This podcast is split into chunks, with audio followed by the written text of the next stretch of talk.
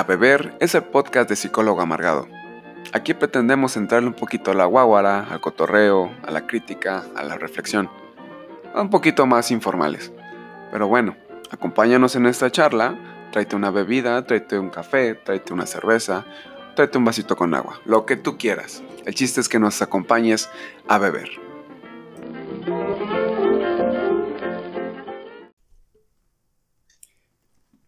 Tráete tu taza, tu vaso o hasta la olla. Y si no, aquí traemos vasitos desechables. A ver. Hola, ¿qué tal? ¿Cómo están? Muchas gracias a todos aquellos que nos han estado dando sus buenos, ah, vaya, sus vistos buenos. Muchas gracias por estarnos escuchando ahorita de nuevo. Sean bienvenidos a Beber. A Beber es el podcast de Psicólogo Amargado. Bien, y bueno, vamos a presentarnos el día de hoy. Muchachos, por favor, ya lo saben. Bueno, mi nombre es Arturo Medrano, ya me conocen de otros episodios como el piloto de A Beber. Eh, soy administrador también de Psicólogo Amargado y bueno, es un gusto estar aquí con ustedes, muchachos.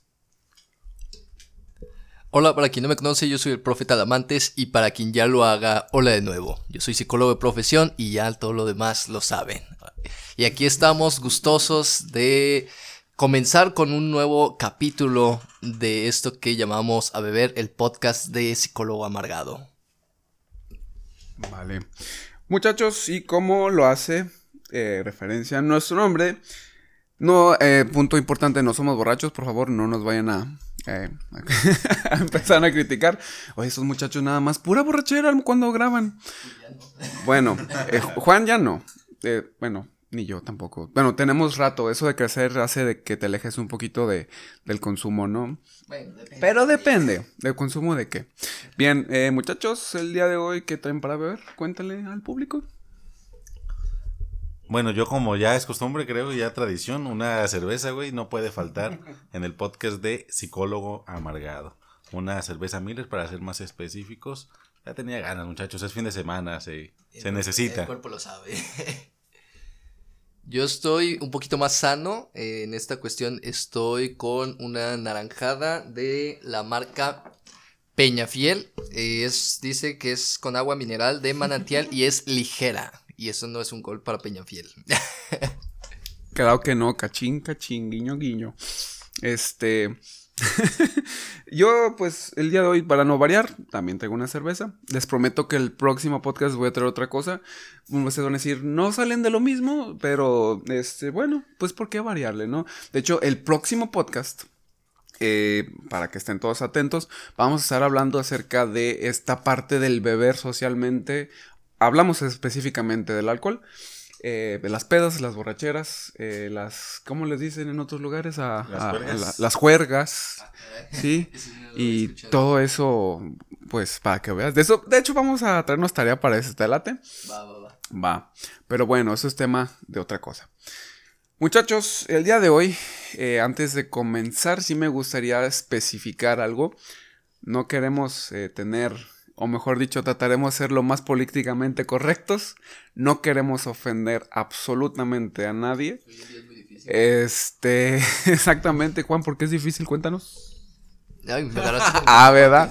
Ah, es Es parte que del sí es complicado, güey, porque actualmente yo creo que estamos en una época en la que se está visibilizando todos los eh, síntomas y todos los signos de violencia que tiene la sociedad. Entonces hablar de cualquier tema, eh, siempre habrá alguien que se sienta afectado. Incó- o incómodo. O incómodo. A lo mejor no tanto como una parte de violencia, pero sí es necesario que cuidemos la manera en que lo decimos y cómo lo decimos para no herir susceptibilidades de otras personas. Incluso ahorita, incluso ahorita estamos, bueno, yo lo digo así, en una especie de cacería de brujas, en donde todo este dolor social hacia estas cuestiones de impotencia empiezan a buscar un personaje en quien, en quien descargar todo eso y puede hacer un comentario super X, pero siempre va a buscar a alguien que trate de visibilizar que es un doble cara o que es hipócrita o que hace 20 años este hizo algo.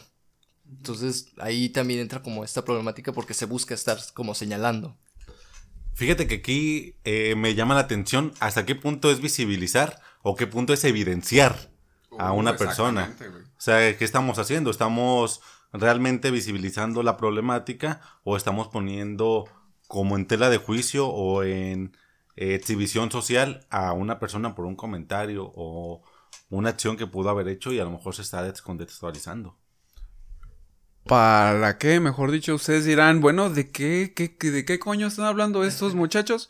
Bien, hoy queremos tratar el tema de eh, la educación sobre el género o específicamente cómo lo vieron, cómo lo llaman, bueno, Crianza. ustedes, estilos de crianza. Como eh, la crianza sin género o Crianza la con crianza con perspectiva de género. Quizás sería mm, mejor más nombrarlo viable, de sería esa más manera. viable poder denominarlo de esta forma por la cuestión de cómo darle esta visión a las futuras generaciones para pues evitar justamente los conflictos eh, tan violentos que podemos llegar a tener en ahorita pues está dando una ola de violencia muy cabrona Y ahora sí es el que se ponga y sin importar colores, ni tamaños, ni posturas. Sí queremos reiterar esta parte de que no tenemos o no tratamos de pintar a pro o a favor de nadie. Bueno, no es que estemos a favor o en contra, mejor dicho, no estamos en contra de nadie. Simplemente queremos decir nuestra perspectiva. ¿Qué es lo que opinamos? Somos unos simples mortales en este momento. Si quieren algo más real, yo creo que hay bastante bibliografía y documentación y personas, ay, investigadores que se dedican a algo ya más, eh, ¿cómo lo puedo decir? Oficial. Nosotros es ahorita nada más lo que opinamos. Si concuerdas con nosotros, te lo agradecemos y si no, pues bueno, también se vale decirnos, oigan, están mal. Y está bien. Me gustaría comenzar con lo que nos menciona la RAE, la Real Academia de la Lengua Española, acerca de la definición de género. Y vamos a mencionar, porque menciona diferentes este, eh, conceptos, bueno, da diferentes resultados. Así es que les vamos a leer algunos cuantos nada más y a partir de aquí vamos a empezar a, a partir, ¿no? Eh, la primera que nos menciona dice que, eh, que el género es un conjunto de seres que tienen uno o varios caracteres comunes. La segunda nos dice que es una clase o tipo que pertenecen a personas o cosas. Por ejemplo, el género de películas, género musical, etcétera.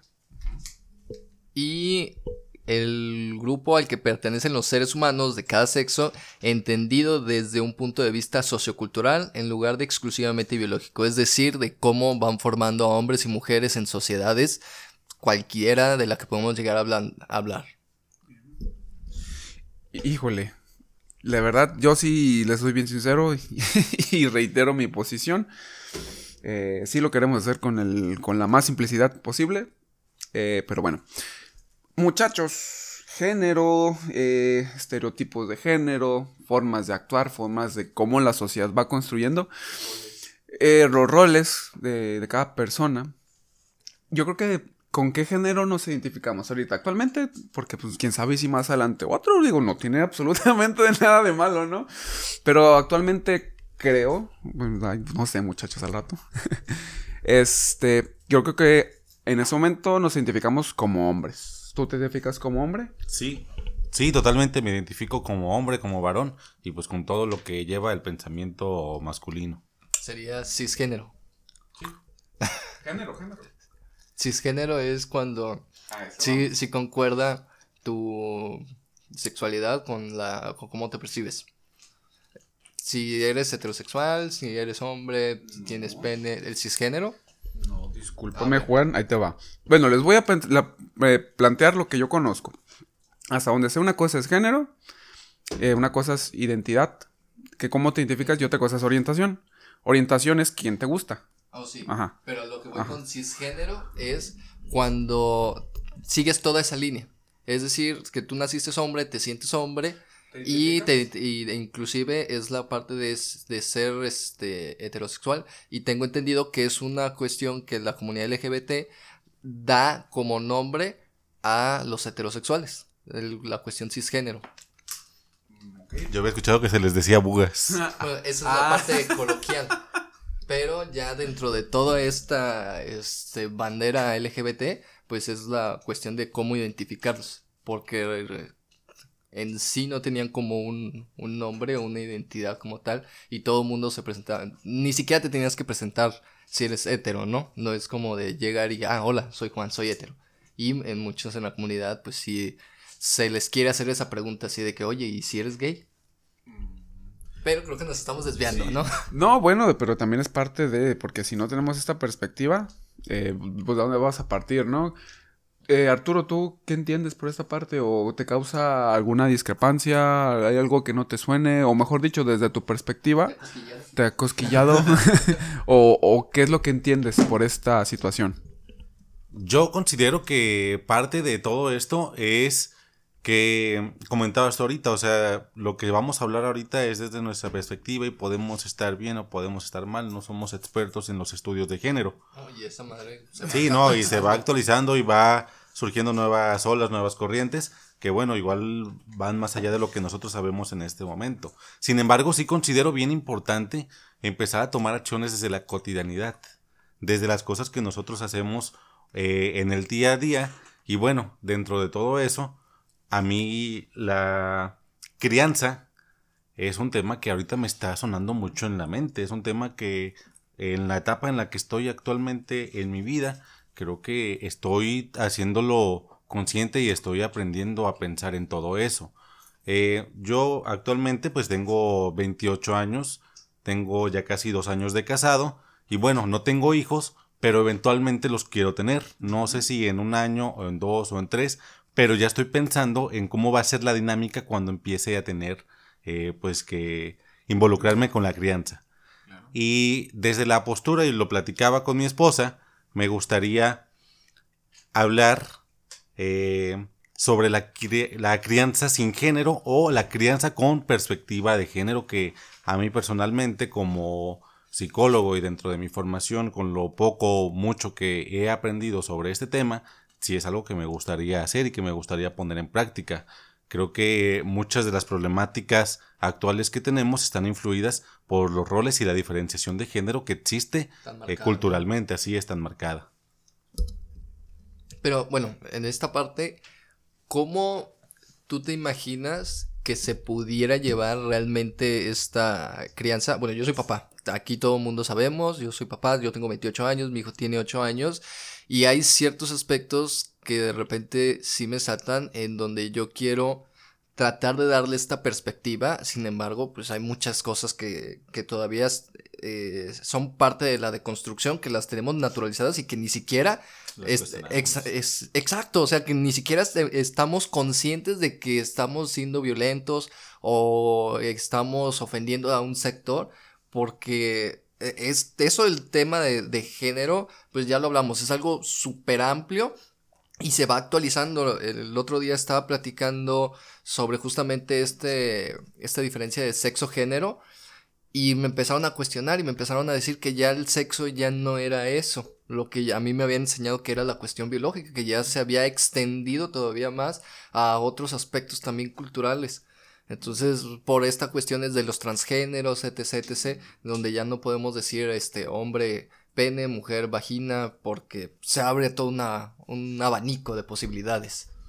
Fíjense, se me hace muy interesante esta parte, porque si lo vemos un poquito más objetivos, ¿qué pasaría desde la parte médica? Imagínate una persona este, con un sexo asignado y que vaya con su identidad, pues de no, no, no forzosamente que tenga que ir con su en su uh, órgano sexual. O formación biológica. Ajá, o formación biológica. Y al momento de que le tengan que hacer estudios, decir, bueno, este señor, pues usted tiene, no sé, cáncer de próstata. Eh, bueno, señor en esta parte de, de su cuerpo, ¿no? señora, tiene cáncer de próstata. Entonces va a estar como que, ¿what? Yo creo que esta parte, una, una cosa es tu cuerpo, ¿sí? Bueno, al menos mi perspectiva es. Entiendo que existe la parte de la comunidad LGBT y todo este show. Y que lo mismo viene, bueno, mejor dicho, yo creo que la misma complejidad de, la sociedad va haciendo que esto se vaya transformando y evolucionando. Sí, sí, estamos. Ay, no, muchachos. Creo que, yo creo que vamos a dejar de hablar tan, de tan pincitas y vámonos directamente, porque si no nos vamos a meter en rollos bien cabrones. Y queremos evitar lo menos posible cualquier malentendido. ¿Qué les parece si iniciamos con los estereotipos de género? ¿Qué, no, hemos notado nosotros? Tú que has vivido, eh, en este caso nosotros que nos identificamos como hombres, eh, en cuanto a estereotipos de género. Y vámonos desde la más clásica, la más trillada, el que azul para niño y rosita para niña. ¿Y ustedes qué me cuentan? ¿Qué, qué, qué opinan? Fíjate que ese punto tan que parece tan básico que azul de niño y rosita de niña es más impactante de lo que nosotros consideramos. ¿Por qué?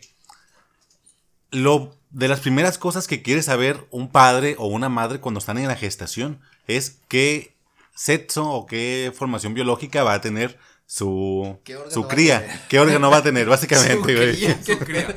Pues sí, es que. Su cachorro. Su, ¿Cómo se llama? Su músculo. su bastardo. Su músculo. Su Jon Snow, ¿no? ¿Y para qué quieren saber eso? ¿Para qué queremos saber eso? Pues para tener la certeza de con base en qué crear la atmósfera que vamos a tener para ese niño o para esa niña. Órale. Nombrarlo de, nombrándolo desde esa manera. O sea, si es niño, vamos a decorar o vamos a formar su habitación o su entorno de una manera muy específica y con objetos que realcen ese género que le estamos asignando. Entonces, desde antes de que el niño nazca o la niña nazca del ser humano, antes de que, o sea, cumpla su periodo de gestación y logre estar aquí en este mundo con nosotros, ya estamos decidiendo sobre su futuro, sobre cómo va a pensar y sobre cómo va a sentir. Y yo creo que aquí entra una parte bien interesante. Creo que eh, educar sin género no es que el niño use falda o que la niña solamente use pantalón o use color azul. Creo que más allá del gusto, de los colores, de la vestimenta, está en cómo sentimos, cómo pensamos y cómo actuamos. Bien, este, fíjate algo que se me hace muy curioso que acabas de mencionar y es cierto.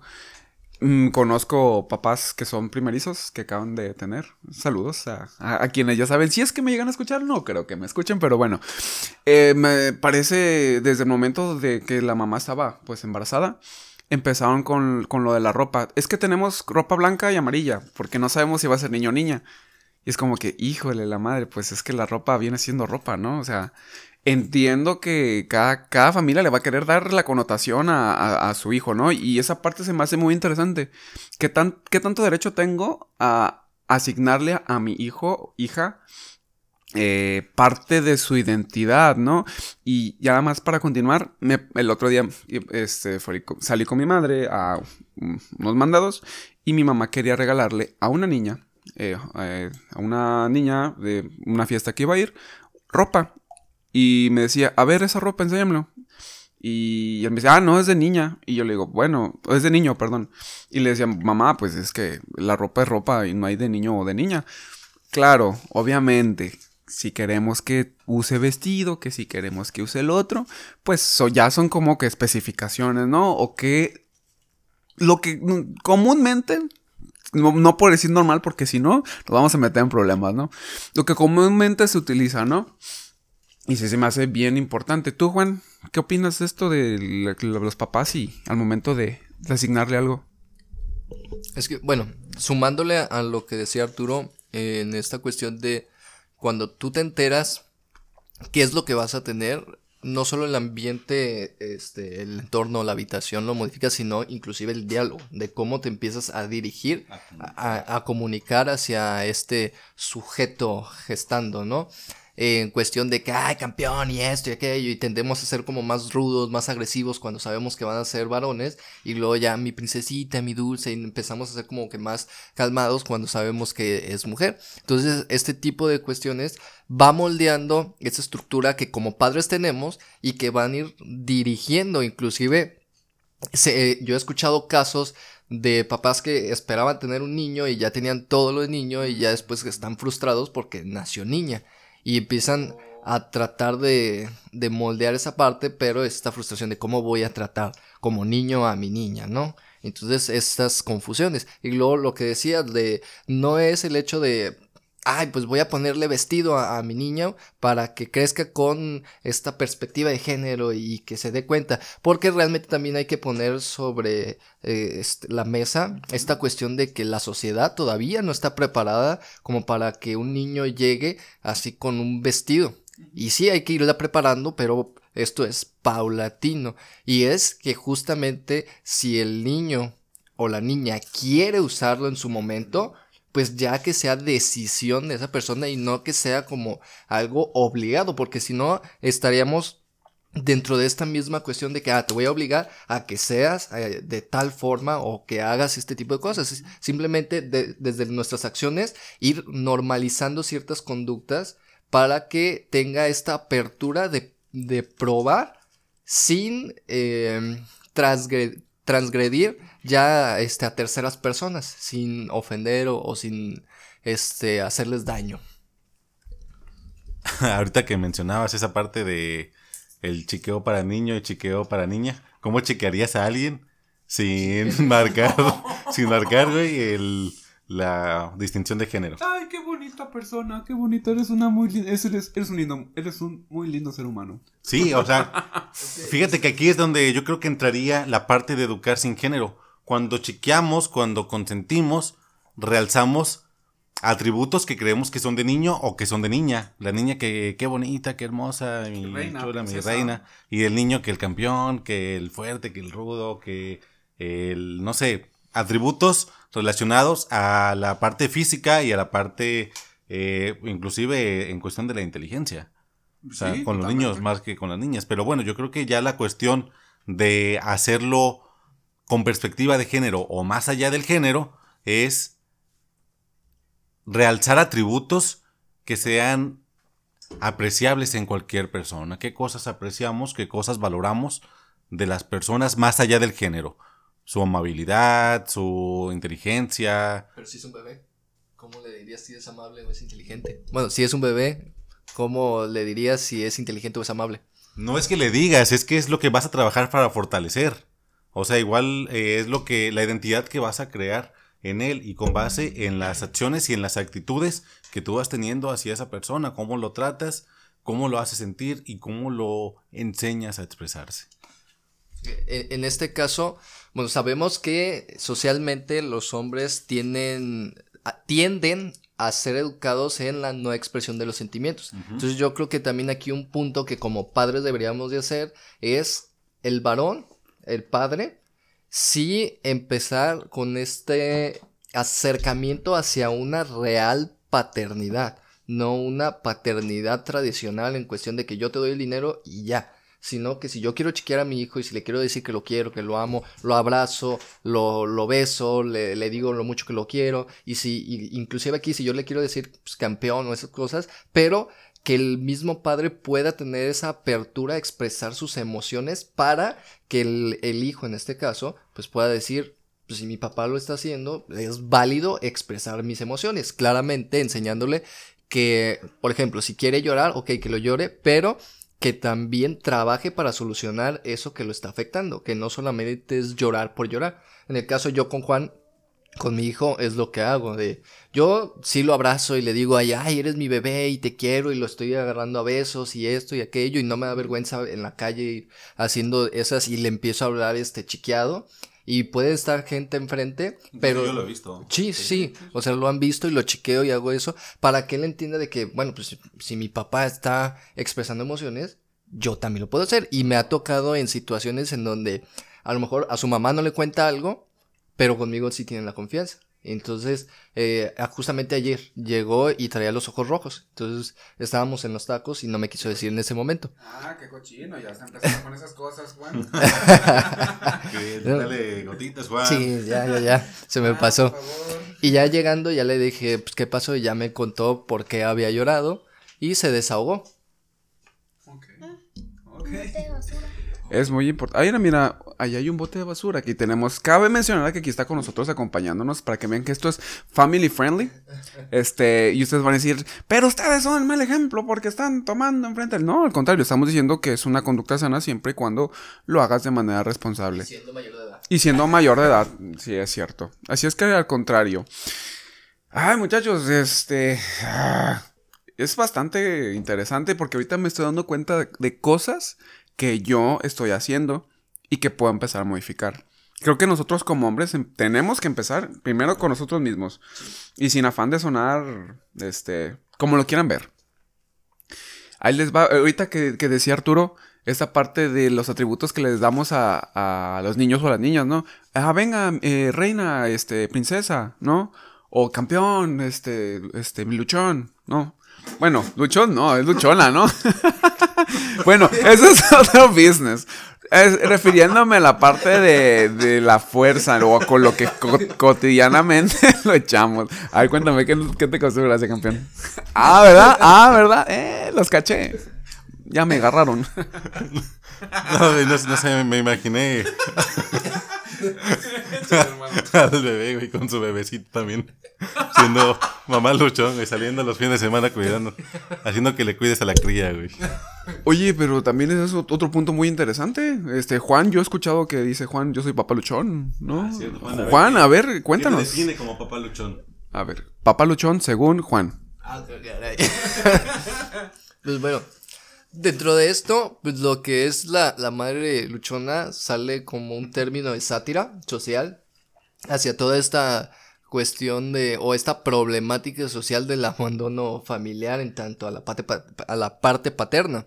Donde tan desaparecen y es una madre que realmente pues le chinga y pues es castigada socialmente por tratar de también seguir su vida y que se dedica pues al cuidado este de los hijos, al- a de irse a trabajar, al vivir con sus padres y pues a, a chingarle, esa es la palabra, a chingarle para sacar adelante a, a la cría.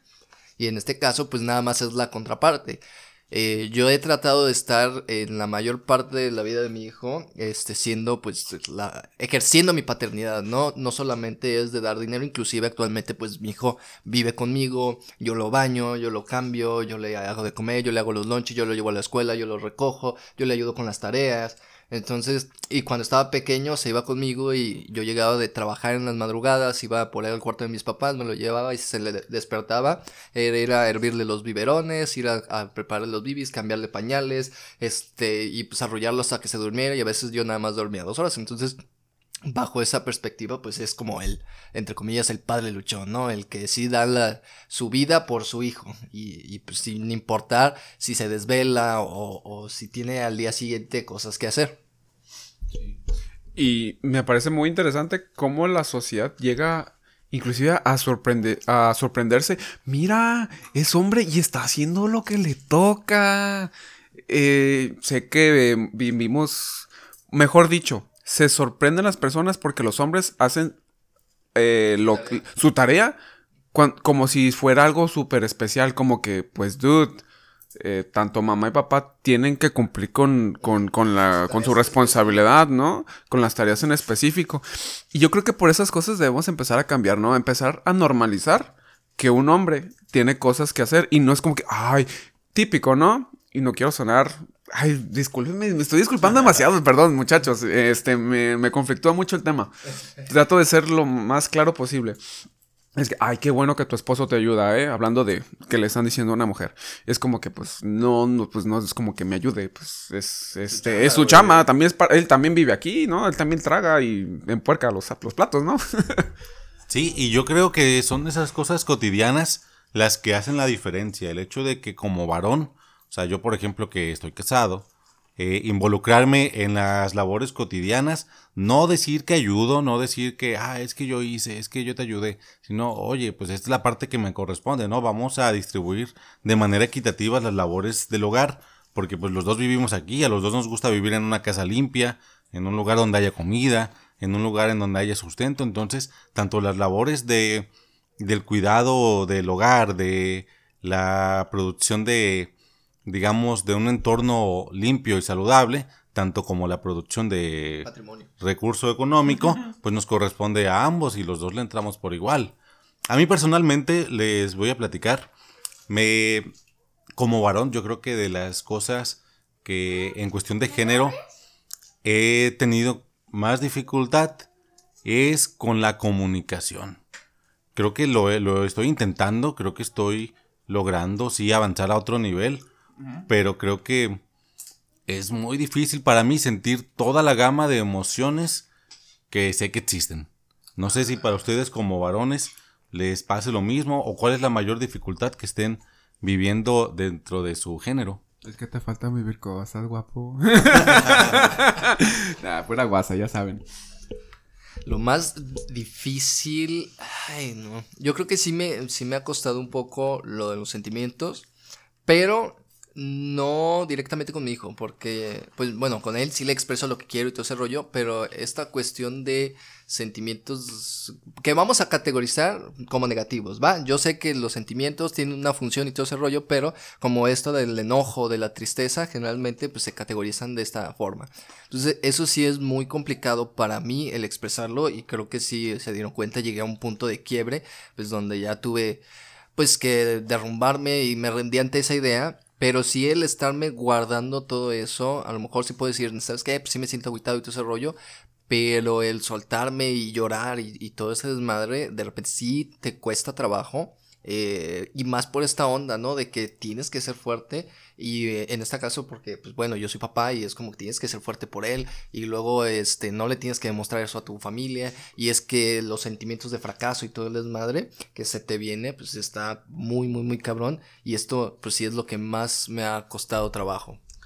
¿Ese tipo de problemáticas los consideras una forma de violencia hacia ti mismo? Sí, sí, sí, sin duda. Si es un, desmadre que, que me cargo, que yo sé que entre mis amigos no habría problema, porque pues han estado para mí en muchísimas ocasiones y me han demostrado su apoyo y en la cuestión de que pues no, no me juzgan, o sea, yo tengo la libertad inclusive de, ponerme a llorar eh, enfrente de ellos y sé que lejos de burlas va a ser una cuestión de apoyo este así, sin ser juzgado. Inclusive me pasó con, con mi familia que yo tenía este miedo porque mi familia es muy de carrilla. Entonces yo dije, si les digo cómo me siento, eh, yo sé que me van a agarrar de bajada y ahorita realmente no quiero lidiar con eso porque pues en ese momento sí me sentía pues, muy, muy, muy, muy mal. Y me sorprendió cómo reaccionó mi familia, me ha estado apoyando de una manera increíble, diario me están hablando para ver cómo estoy, cómo sigo, si me estoy tomando el medicamento, si ya fui a mis citas. Entonces, si era una cuestión que iba más enfocado a mis constructos y que era una cuestión de, de, violencia por toda la idea que yo ya había adoptado de cómo debo de ser ante la sociedad. Y eso es algo que, que pasa por eh, bueno en, en, muchas situaciones y más en, en, la cuestión de cómo estamos criando a, a, a los niños. Eh, miren cómo devolví el tema cómo se empieza a crear esta idea de tú eres hombre, debes de comportarte así, tú eres mujer, debes de ser así.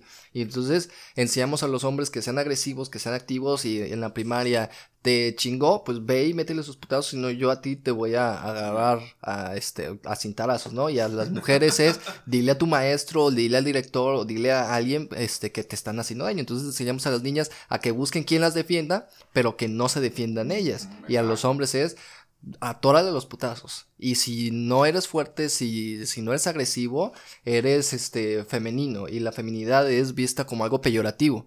Entonces, eh, desde el diálogo, ¿no? El último que llegue es vieja. Ah, caray, entonces ya ser vieja es malo, ser mujer es malo. Y vamos enseñándole eso a los niños desde chiquitos. Y ya cuando crecen, entonces si alguien me ve llorando, llorar es algo que está relacionado a las mujeres, no me tiene que ver llorar. Y si yo me pongo mascarillas o si yo me quiero cuidar es algo femenino. Entonces, eh, esta, esta onda de que ser afeminado, ni siquiera ser homosexual, sino ser afeminado ya es algo que entre los mismos hombres te empiezan a castigar. Entonces, eh, con base en lo que comentas, es bien interesante entender que la masculinidad se forma, mm, aparte de las cosas que yo soy, sobre todo con lo que yo no soy. O sea, yo no soy femenino, yo no soy mujer, yo no soy débil, yo no soy eh, sentimental, yo no soy amoroso. Yo no soy Dana Paola. Yo no soy Dana Paola, yo no soy. I'm so sorry. Yo no soy Belinda. No, pues no. Entonces, es bien interesante analizar eh, cómo vamos construyendo y cómo vamos eh, distanciándonos de cosas que yo creo que culturalmente son atributos aprovechables, ¿no? Esa parte de la comunicación, de los sentimientos, sentir toda la gama y saber aprovecharla, yo creo que nos daría como hombres una apertura a relaciones más sanas. Y yo creo que es, es bien importante que entre nosotros los hombres empecemos a modificar cuestiones eh, de cómo nos llevamos. Tal vez este podcast el día de hoy está un poquito más serio, muchachos, pero no, espero que nos vayan llevando el trip y entendamos lo siguiente. Fíjense, que les pongo, les voy a poner el mismo ejemplo que les puse a, mis estudiantes. Ahí les va. eres un chavillo. Entonces me saco mi. No, ¿verdad? y el que la tenga más chiquita pierde. Que es algo que también es parte. Y es que entre el tengas más tu pipi más chiquito, eres menos hombre. No, es que si yo quiero hacer referencia a, David, eh, David 504 eh, de YouTube, que él dice mucho su pipi. Pero bueno, este. ¿Puedo hacer un paréntesis? Sí, para adelante, paréntesis. Hablando del pipi, del pipila. ¿alguna vez... Va para eso mi pregunta, güey. O sea, yo sé que es una parte socialmente para el mexicano importante el tamaño del pipi. ¿Alguna vez? Güey, ¿alguna vez le han visto el pipi a algún amigo suyo? Porque yo nunca, güey. Y creo que sí hay como un tabú bien cabrón con esa madre. Es que si le ves el pipi a tu amigo, ay, ay, te lo viste, y seguramente eres homosexual, ay, ya te vi. Yo, sinceramente, en las borracheras, este, alguna vez me acuerdo, eh, era de que, eh, no, no, no, no, no, compa, era, güey, ya me estoy haciendo el baño, este, pues yo también, pues nos vale más, ya estabas pedo, güey. Y él, me acuerdo una vez, les comparto, éramos dos, no voy a quemarlo. Este, era. No, no, no. Éramos 12 haciendo el baño al mismo tiempo porque en verdad ya nos estaba haciendo. no, no, no, estábamos haciendo del uno. De hecho, uno le agarraba al otro y fue una experiencia tan bonita, muchachos. Y a partir de eso reafirmo mi, mi heterosexualidad. no, pero sí, a mí sí me ha pasado. Y, y, y es como que, oigan, si las mujeres normalizan, ahí les va se pueden cambiar entre ellas y no hay ningún problema. ¿Por qué entre hombres? Pues obviamente, no sé, ¿qué onda, güey? Mira, órale, ¿no? A huevo, y el reglete, órale, el helicóptero, ¿no? Este, pero sí hay un gran pedo en eso, ¿eh? ahorita que lo mencionas. Es que si se lo ves, o, ¿por qué se lo viste? Ah, de seguro te gusta, ¿verdad? Y creo que también ahí entra la violencia de género, güey.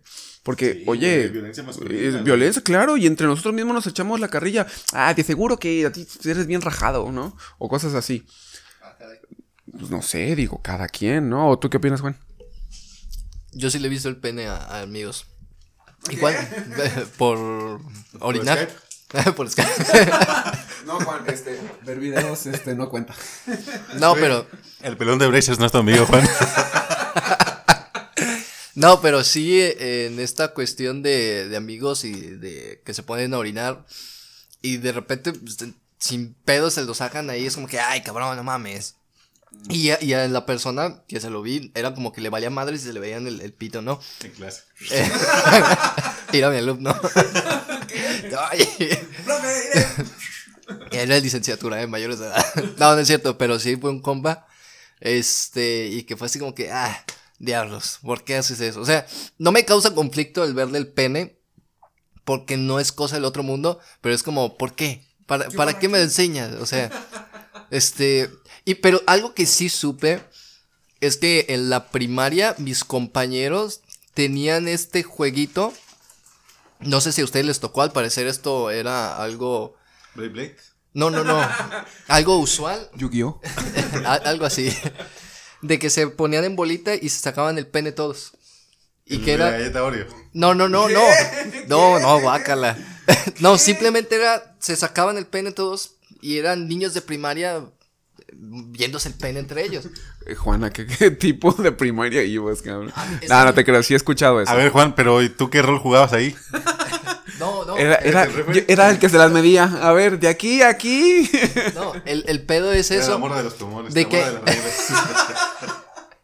el pedo es que a mí nunca me invitaron a ese cotorreo. O sea, yo me enteré muchísimos años después y me enteré que, que no solo en mi primaria llegó a pasar eso, sino eh, de en diferentes escuelas se daba ese O sea que era como el club de los midepenes o algo así, güey. A- algo así, o sea, les... Más membresía, güey, para estar ahí. Sí, sí, o sea, necesitaba ser popular y yo no lo era, a mí me bulleaban. Fíjate, ahorita que me acuerdo, me ac- este, una vez en la primaria hubo una vez un compa que dijo, estábamos como en primero o segundo de primaria, no sé los alcances, ¿no? Se puede prestar a muchas interpretaciones, pero fue una vez y justamente, oigan, ¿y vamos al baño y nos la sacamos todos para ver quién la tiene más grande? Y todos, ah, sí, sí, que sí, que sí. Al final nadie se animó, güey. Y yo ya estaba ahí, güey. no, no es cierto. Yo ya estaba ahí, no llegó nadie. No, este, pero sí me acuerdo que una vez un compañerito lo propuso. Pero pues, no sé, niños y como que nos valió madre y preferimos estar jugando en el receso. Pero es cierto. Ay, lo siento, voy a cambiar poquito el micrófono, muchachos. Síguele, Juan. Pero fíjate que en esta parte, como ya desde la primaria se tiene ese rol de el poder que tiene el pene en cuestión de la masculinidad, ¿no? El que lo tenga más grande, el que escupa más lejos, el, eh, ese tipo de, de cosas que ya desde chiquitos es, esto es lo que me hace más hombre y eso es lo que me va a posicionar, eh, suena muy feo, encima de ti. ¿De qué? ¿De No, no, no, entre los niños. ¿Cómo eh. no muy grande? papá? Está No, no, no. y ahorita fíjate que algo que se está dando y de que hacen mofa de que, ah, yo soy pito chico y esas cosas, pero ¿En serio? sí, ahora ya las tendencias van, pero porque se... Me preocupa con quién te juntas, Juan. No, no, no, es que el problema es que me ha tocado escucharlo como maestro y cómo lo discuten entre los alumnos en una cuestión de que se entiende que de- entre más presumas eh, es porque más careces. Entonces sigue siendo esta onda de querer decir la tengo grande, pero te voy a decir que la tengo chica para dar todo lo contrario. Es más complejo, es más sencillo de lo que suena. O sea, yo sé que ustedes son muy inteligentes y entienden esta parte. O sea, la famosa psicología inversa, ¿no? Te estoy diciendo que la tengo chico para darte a entender que estoy presumiendo algo que... Eso. Ah, es que sí, es que pues, ah, sí, jaja, es que la tengo chiquita, perdón, muchachos. Cosas así, ¿no? ¿Y sabes qué es lo peor del mundo? Que la tiene chica. Pues no sé. No, la cuestión es, me acordé del tío Robert y del cojo feliz, de que cuando hablas en un podcast te tienen grabado diciendo las cosas que dijiste y al momento que dije eso, pues va a ser un audio. Yo tengo un audio donde dices esto, ¿no? Igual hay que acordarnos que ellos hablan de comedia. Ay, muchachos, este, yo creo que hay algo también muy importante, la parte de los juguetes, ya reafirmando un poquito más la- las dinámicas. Ahí te va. Arturo, tienes un hijo, ¿va? Ok, tienes seis años y en una de esas van a la, al supermercado y ven en los juguetes una muñeca así, no, no inflable, no, güey, tiene seis años. Oye, ¿cómo no? Bueno, esa es otra cosa que también, bueno. Eh, te dice, papá, me gustó la muñeca, ¿me la compras? ¿Tú qué opinas? La neta no se la compro, güey. ¿No? No, no se la compro. Vamos a hacer despensa, güey, no comprar juguetes. Bueno, ok, tienes eh, la disponibilidad económica de comprársela. Y no hay pedo, y hasta le puedes comprar cinco sin pedos y no te quedas sin nada. Vas directo a comprarle un, vas a directo a comprarle un juguete. O sea, pero él lo va a elegir y elige la muñeca. ¿Es inflable? No, es, tiene seis años, güey. ¿Tamaño real? No. Una muñeca Barbie. eh, eh, o Nenuco o Cabbage Pack, Cabbage Pack o como se llamen. Mira, güey, la neta sí se la compro. Independientemente de que sea un enuco, sea una Bratz, sea My Little Pony, sea, no sé, ¿Qué otras marcas hay allá? Esas de la... Había una que eran como de monstruos, ¿no? Ah, Monster High. Eh, Monster Hike. Las No, la, la que sea, güey, la neta sí se la compro. ¿Por qué? Porque, bueno, yo creo que desde lo que les comentaba de que me gustaría educar con perspectiva de género, pues creo que el juguete no determina la... Pues no determina nada, güey. O sea, no voy a encasillar, no determina nada. Independientemente de cualquier cosa, si él se divierte, si él es feliz o ella es feliz jugando con un muñeco de acción o con una pis- bueno, una pistola no, porque esas sí fomentan la violencia. Eh, Buena pregunta. o con una Barbie o con una muñeca o con un enuco, pues adelante, o sea, al final de cuentas eh, algo te va a enseñar, ya seas hombre o mujer, si quieres que te compre una cocinita, pues pues a lo mejor te va a hacer entender cuestiones básicas de cocina y como hombre o como mujer necesitas comer y ocupas alimentarte, entonces pues vas a ocupar cocinar, te va a servir de algo. Sí. Pero si en este caso tu hijo te dice, pues me la quiero llevar a la escuela, y sabes que hay un riesgo al llevarse a la escuela de que sus compañeritos lo van a molestar y pues pueda salir hasta dañado físicamente. Entonces, ¿aceptarías que se lo lleve a la escuela? Sí, sí lo aceptaría. Creo que sería, así como lo comentas, es un punto de conflicto y desde mi perspectiva, el conflicto es un punto de cambio. Si hubiera un problema porque a mi hijo le hicieran bullying, que lo golpearan, se burlaran de él, no sé, cualquier tipo de agresión por llevar una muñeca que en teoría o de manera cultural no corresponde a su género, buscaría la manera de crear un punto de partida hacia un cambio de perspectiva con base en ese conflicto. Bien, este, fíjense que hablando de eso, yo quiero felicitar a nombre de todas las personas. ¿ya? Eh, y hay empresas jugueteras que su publicidad la están haciendo mixta. Está, por ejemplo, la estación de cocinita y sale el niño y la niña. Está la estación de herramientas y quieres ser carpintero o, o mecánico y sale niño y niña. Este. Hace poco, hace un par de años, no recuerdo exactamente la fecha, pero por ejemplo, la empresa esta Mattel Barbie sacó una, un comercial donde salían niños, sí, hablando de, específicamente de que eran pues varones, este, anunciando la, pues, la muñeca. Y que pues ellos también tenían como que esta parte de, ok, pues es que también es un juguete, ¿no? Y de hecho, esto viene a, que vi una publicación en Facebook de una chica. Eh, bueno, no me acuerdo quién lo comentaba, pero eh, justamente era eso, de un niño que quería una muñeca y que se la compraron porque pues es un objeto y al final de cuentas el que tú tengas una muñeca no te hace ni menos hombre. O sea, no, no, es que tu pipi se te va a hacer más chiquito o más grandote. Y cómo le dejamos de quitar a las cosas el, el género, ¿no? Esto es de niña y esto es de niño. Y es algo que tenemos que empezar a fomentar. Yo creo que pues así que desde que están chiquitos. Sí, va a haber una situación. Eh, es contextual, social, de que tal vez va a existir quien no lo acepte. Pero pues bueno, al final de cuentas, ¿qué es lo que estamos haciendo y qué pretendemos inculcar hacia otras generaciones, no?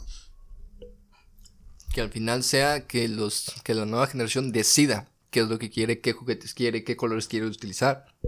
Sin tener esta onda de que, ay, es que si compro esto, este es de niña, este es de niño.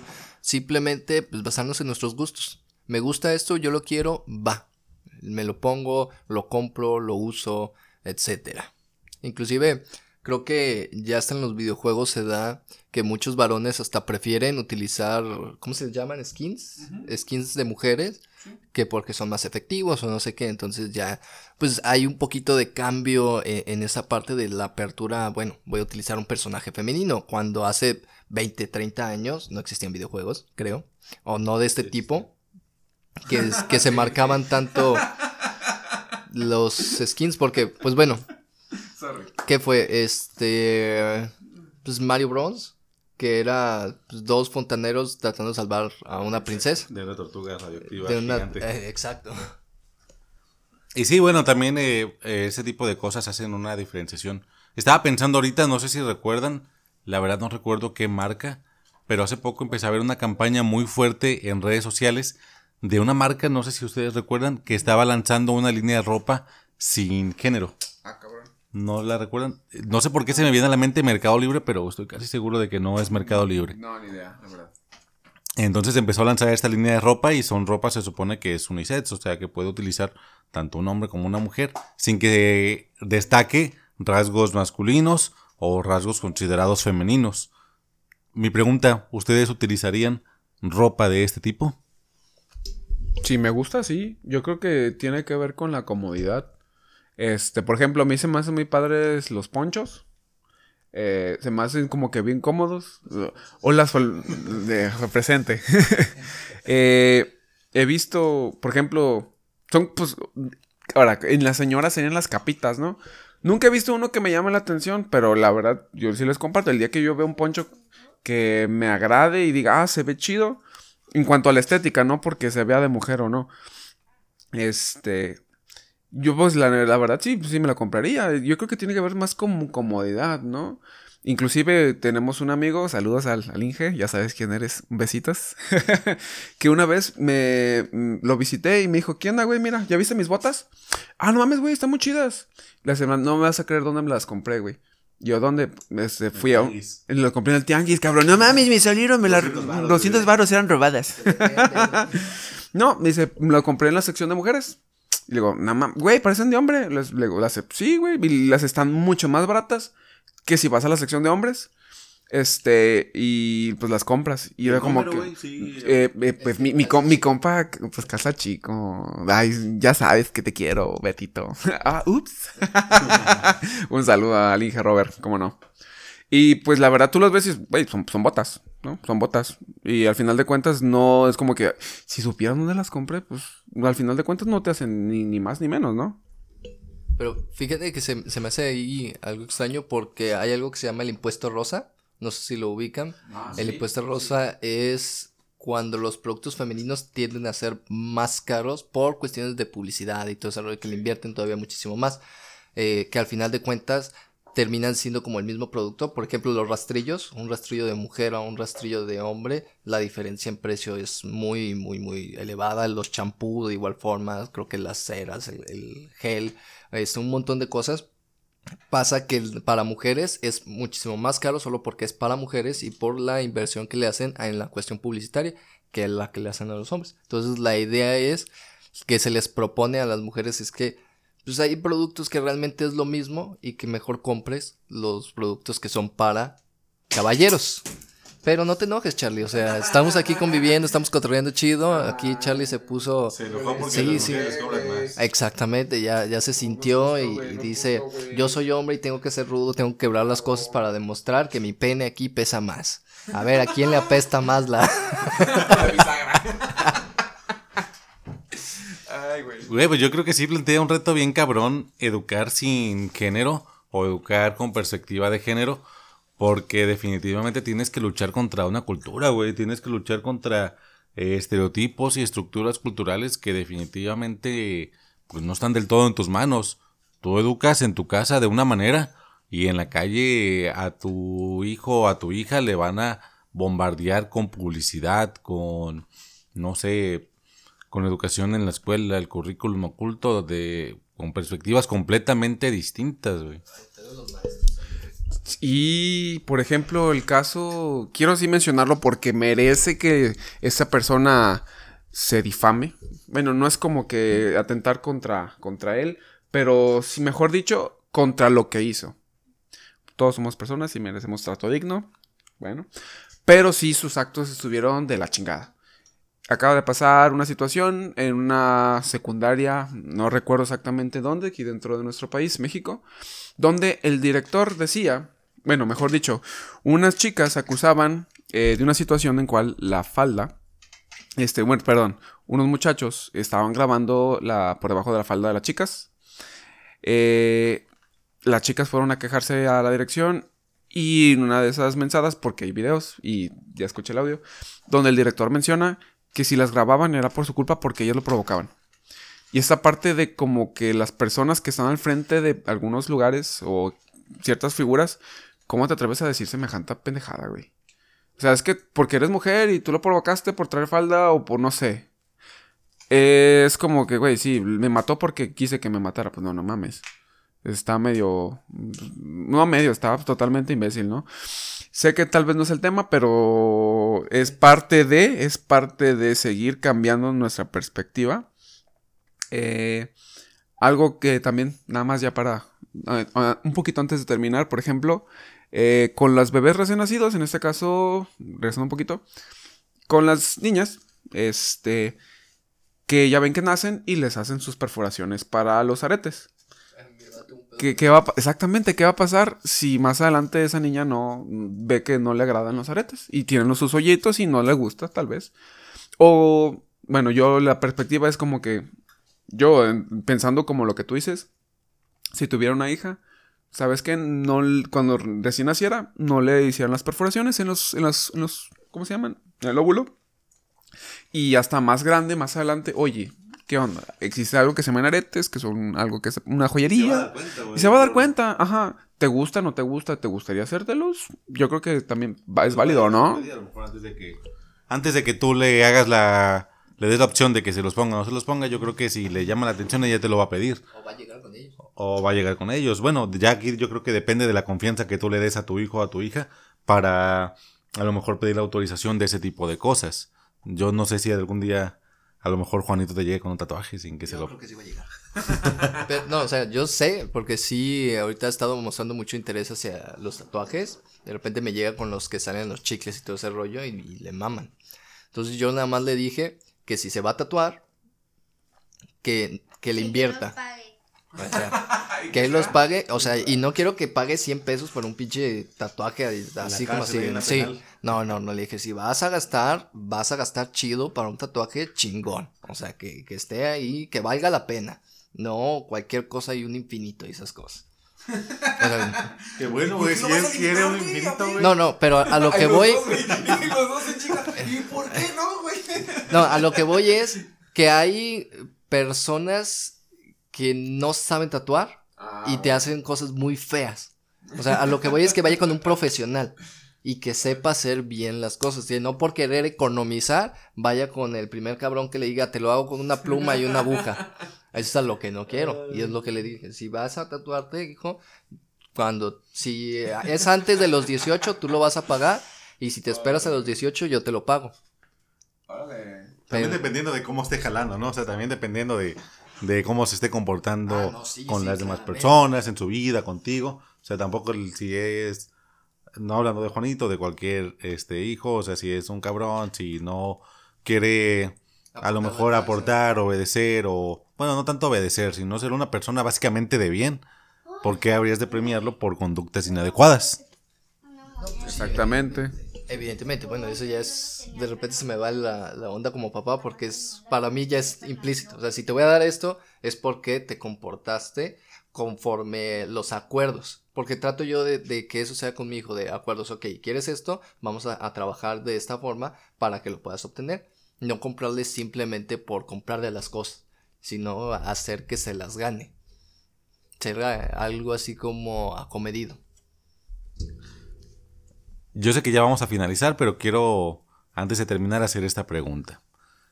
Como padre, Juan, 42. ¿qué? No sé. El que le entendió, le entendió. Ok, yo no entendí. Yo tampoco. Como padre, Juan, ¿has chocado alguna vez con los constructos culturales tuyos en cuestión de la crianza? Es decir, ¿alguna vez de manera implícita en tu comportamiento le has inculcado algo a Juanito, le has enseñado algo que después digas, changos, neta, yo, yo le enseñé esto, yo propicié esto? Mm, yo creo que sí. Fue cuando estaba pequeño yo me lo llevaba mucho a, cuando entrenaba a la parte de, pues, eh, jiu-jitsu, de artes marciales mixtas y todo, pues me lo llevaba y él estaba ahí y de repente pues yo lo enseñaba a hacer sombras o, o a cómo tirar golpes, entonces ya tiempo después pues resultó que el cabrón sí sabía dar golpes. Y en una ocasión en el kinder se peleó con otros tres niños y les y la maestra me llamó y me dijo, es que se peleó con otros tres niños y el problema es que su hijo sí sabe tirar golpes, o sea, le ganó a los tres niños. Y era así como Y a partir de ahí la maestra. Yo te lo entreno, hijo. Yo, yo voy a ser su coach y vas a ver, vaya- va a ser grande, va a ser grande. De hecho, Juanito es muy, muy, muy bueno en cuestiones corporales, eh, en deportes. Me lo llevé hace días a, a Jiu-Jitsu. Y, eh, o sea, a mí me estaban explicando las cosas y luego, luego las agarraba. Y entonces él me, se ponía a explicarme a mí. Es que lo tienes que hacer así, papá. Agarra las manos así. Entonces agarra las cosas y las puede hacer eh, en esos los deportes de, de contacto. Pues es, buenísimo. Pero sí es algo, le, le gusta mucho y siento que sí tuvo mucha influencia en la parte de que yo me lo llevara, que él me viera, creo que me llegó a ver pelear. Entonces, sí, todo lo que tiene que ver con luchitas, con peleas, es algo que le gusta. y que a veces no me gusta cómo reaccionó en su momento. Ahorita ya se ha controlado más y ya no he tenido conflictos de que se ha peleado. Bueno, pues bueno, muchachos, este tema ha sido bastante, bastante... Da, mucho de qué hablar. Yo creo que no podemos terminar de hablar de esto. Les repito, tratamos de hacerlo políticamente más correcto. Eh, sé que no abarcamos todo, sé que no... Eh, al, contrario de clarificar cosas, yo creo que abrimos más dudas y de eso se trata, ¿no? Porque somos una sociedad que va creciendo y creciendo y creciendo. Pero bueno, ya para terminar, muchachos, ¿qué conclusiones llegamos? ¿Qué es lo final que podríamos decir?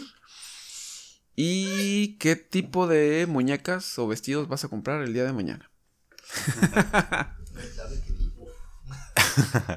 Yo creo que como persona adulta en la etapa en la que estoy, la parte cotidiana que me corresponde para aprender a educar con perspectiva de género es haciéndome cargo de las responsabilidades que tengo como persona, de las responsabilidades que tengo en el matrimonio, sin encasillarlas en esos roles específicos y culturales. Creo que tenemos que romperlos, tenemos que ir más allá. Si aprendemos a trabajar nuestra parte cotidiana, nuestra parte eh, de la familia, del trabajo, desde una perspectiva mucho más abierta, creo que al momento de la crianza las cosas van a ser mucho más naturales. Y pues, bueno, yo lo que aporto sería más hacia la parte masculina, el hecho de que ejerces tu paternidad tal cual, haciendo lo que te corresponde y no creyendo que solamente porque estás dando tu pensión o porque estás dando el chivo ya cumpliste. Eh, involúcrate en las tareas del hogar que no son solamente de una sola persona. También vives ahí, diría este Arturo, ahí convives también ensucias platos, también este, destiendes la cama, también usas el baño y se me hace súper injusto que solamente una persona aquí este, quieras tú como por mandato divino que lo haga. Entonces no, o sea, entender que ya estamos en el siglo XXI. Entonces, pues ya esos constructos de que la mujer nada más tiene que hacer eso, pues ya no van ya entender que vamos a ir cambiando estas modificaciones y depende de nosotros como profesionales también a las nuevas generaciones tratar de inculcarles esta perspectiva de género no solamente como papás sino también como maestros tratar de componer un poco la estructura que dentro de casa posiblemente les formaron. Ya a mí nada más para terminar, yo creo que la parte de empezar por los valores. Valores a todas las personas. Sí, este, obviamente no nos olvidamos de que las por cuestiones sociales e históricas la mujer ha sido eh, tal vez eh, se las ha visto más complejas, más difícil y, e injusto. Eh, pero yo creo que debemos empezar por esa parte de los valores, seas hombre o mujer, empezar a normalizar algunas conductas si a ti te gusta cocinar, adelante, tú haz tu cocinita. Si a ti te gusta cortar el cabello, adelante. Si a ti no te gusta, este, inclusive mi ciela, ¿verdad? Eh, yo creo que tenemos que empezar a, dejarle de etiquetar a las cosas, a las acciones, las actividades, los objetos, a un uso específico. Bueno, nada más. Y no quiero. No, mentira, no voy a decirlo porque desea ser redundante. Pero si a ti te gusta y no te afecta y, no le afecta a otros, date. Date karate, date magnate, duro contra el muro, macizo contra el piso y lento sobre el pavimento. Lo que a ti se te antoje, se te acomode y todo lo que te, y lo que te entre, ¿no? Y lo que te sepa. Y también no juzgar, ¿sí? No juzgar. Cada quien es dueño de su propio eh, como dirían por ahí, que cada quien haga de su culo un papalote. Bien, con esta bonita reflexión, ay, qué bonito, muchachos. Este, o no tanto, pero bueno. Eh, muchachos, nada más para despedirnos, ¿en qué nos pueden encontrar? ¿En dónde nos pueden encontrar, mi querido Juan? ¿En dónde te encontramos?